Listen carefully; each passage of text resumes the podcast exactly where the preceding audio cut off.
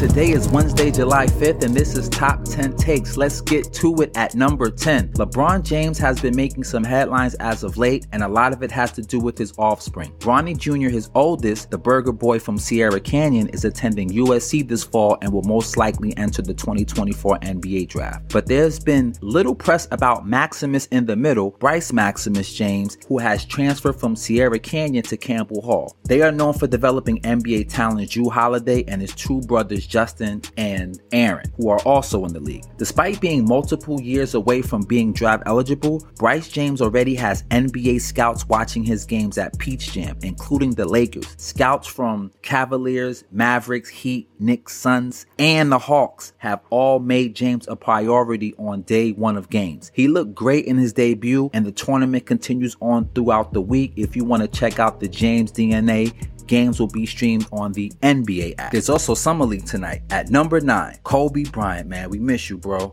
Besides LeBron's and Jordan's, Kobe's are the most worn kicks currently in the league. The most coveted pair are the Nike Kobe 6 Protro Grinch. We first saw these on Christmas Day in 2011 when the Lakers faced the Heatles. These might be one of the most iconic kicks ever worn on a basketball court, but good luck trying to cop retail. You'll only be able to find these on reseller sites like StockX starting at 6 hundo. Well, it looks like the reverse Grinch will be available for the holiday season. They're called the reverse Grinch because the colorways have been flipped. Instead of electric green snakeskin inspired uppers and crimson laces, they flipped it and they look painful. Retail price should be $180, but just because they're being re-released doesn't guarantee you'll get your hands on them at all with all these sneakerheads with bots snatching up all the inventory. Nike, we beg of you, release enough kicks so we all can cop. Thank you, sincerely, Mamba fans everywhere. At number 8, don't be fooled by the rocks that she got. She's still she's still Jenny from the block, and she about that guap. Jennifer Lopez has released a low calorie alcoholic beverage line called Delola, but she's been receiving a little hate on Taylor Swift's internet because of her husband's struggle with alcohol addiction, which kind of makes sense, but I'm not gonna hold you. But J Lo is from the BX, and she's gonna stand on business and address her ops. I, I, you know what? I know that a lot of people have been talking about, like, oh, doesn't even drink. What's she doing, you know, with a cocktail line? And, and to tell you the truth, that was true for a long time. I didn't drink.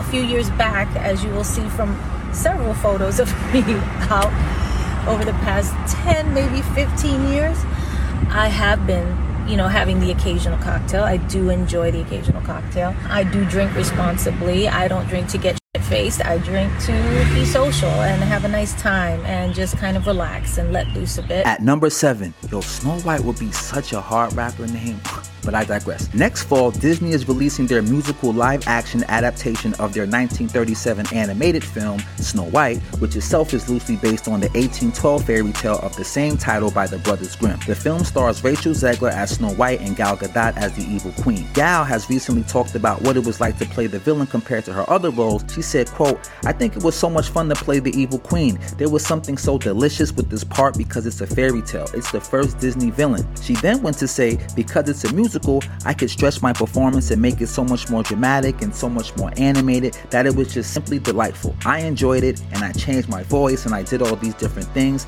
and it was just super fun and I can't wait to watch it. Neither can we. I'm not gonna hold you. I'm not the biggest fan of musicals, but I'll watch Gal Gadot and Rachel Zegler read the dictionary over white noise. but that's just me, you know what I mean? Make sure to check it out when it drops. At number six, teaser for the Apple Plus Paramount quarter Billy film Killers of the Flower Moon just dropped, and I am seeing this no kizzy. The logline, according to IMDb, is Members of the Osage tribe in the United States are murdered under mysterious circumstances in the 1920s, sparking a major FBI investigation involving J. Edgar Hoover. The film stars Leonardo DiCaprio as Ernest Burkhart, Robert De Niro as William Hale, my condolences to the family for the loss of his grandson, and John Lithgow as prosecutor Leaward. It's directed by the GOAT, Martin Scorsese, and written by Eric Roth, known for the curious case of Benjamin Button. The flick is an adaptation of the book written by David Grann and is set to release this October. Now, they haven't specified how it will be distributed, but if you got Leo and Martin Scorsese and De Niro and you spent $200 million, I'm guessing it'll be a theatrical release, but what do I know? At number five, if you're not familiar with my boy Kai Cenat. let me PYO. That's put you on. He's a 21 year old live streamer slash YouTuber from New York who's currently under an exclusivity contract with the new streaming app called Rumble, but he has been getting to the bag exponentially and expeditiously. Just a few months ago, he became the most subscribed Twitch streamer of all time, so he got motion. Yesterday, to celebrate Independence Day, Kai and his AMP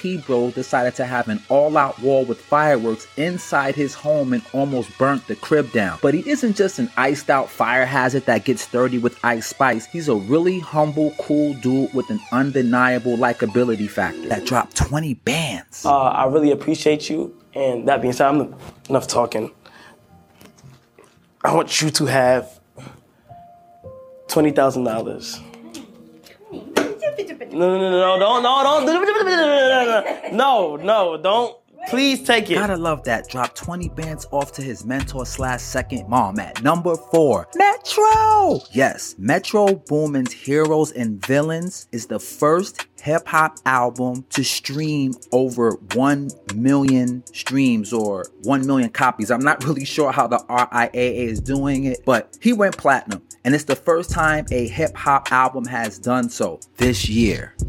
This album has gotten the most rotation in a long time for me, to be very honest. I mean, the dude has 21 Savage on the album, my guy Don Toliver. There was a notable omission, I must say, on the album. There was no Drizzy Drake, although Drake did hand in a verse, but somehow Metro couldn't find the spot for arguably the greatest artist of the decade, but that's another discussion.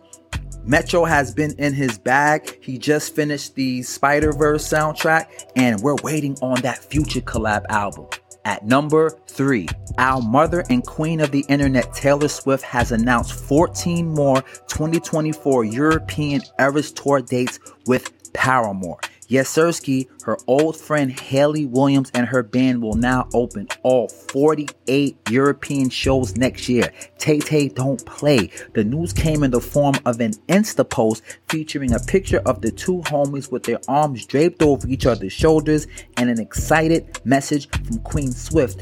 Really can't contain my excitement because we're adding 14 new shows to the Eras Tour, she wrote, and I get to travel the world doing shows with Paramore. Hayley and I have been friends since we were teens in Nashville, and now we get to frolic around the UK next summer. I'm screaming.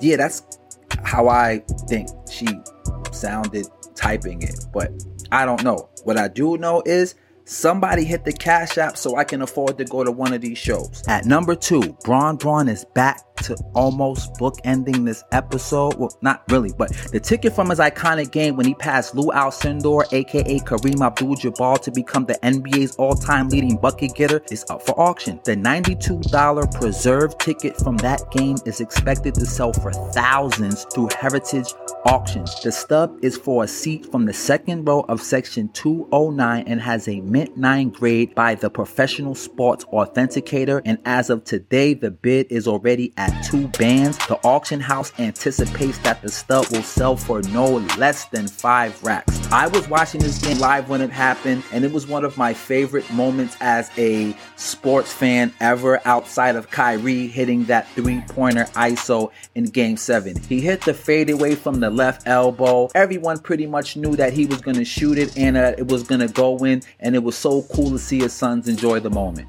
At number one, she likes those Balenciagas, the ones that look like socks. That bar is from I Like It off Invasion of Privacy that was just named the most streamed album by a female rapper on Spotify. And to tie in the Balenciaga line, Cardi shut down the Balenciaga show as usual just with her appearance, she's pretty much the Fashion Week MVP. She has slayed every look. She killed Thom Browne show Monday. Big body, not the little one, has ate all week, left no crumbs. After a handful of looks in just two days, Yesterday, Bardi pulled out some more couture on for the Balenci show. Upon her arrival, she stepped out in a white feathered shawl like jacket thing, nearly engulfed her entire nice frame. The piece started just above her neck and cascaded down her figure. And while it did show a portion of her sequin boots, the footwear choice was in fact a part of a larger garment. And it was great to see Cardi and Offset together again after they had a little beef. And that's top 10 takes. See you mañana.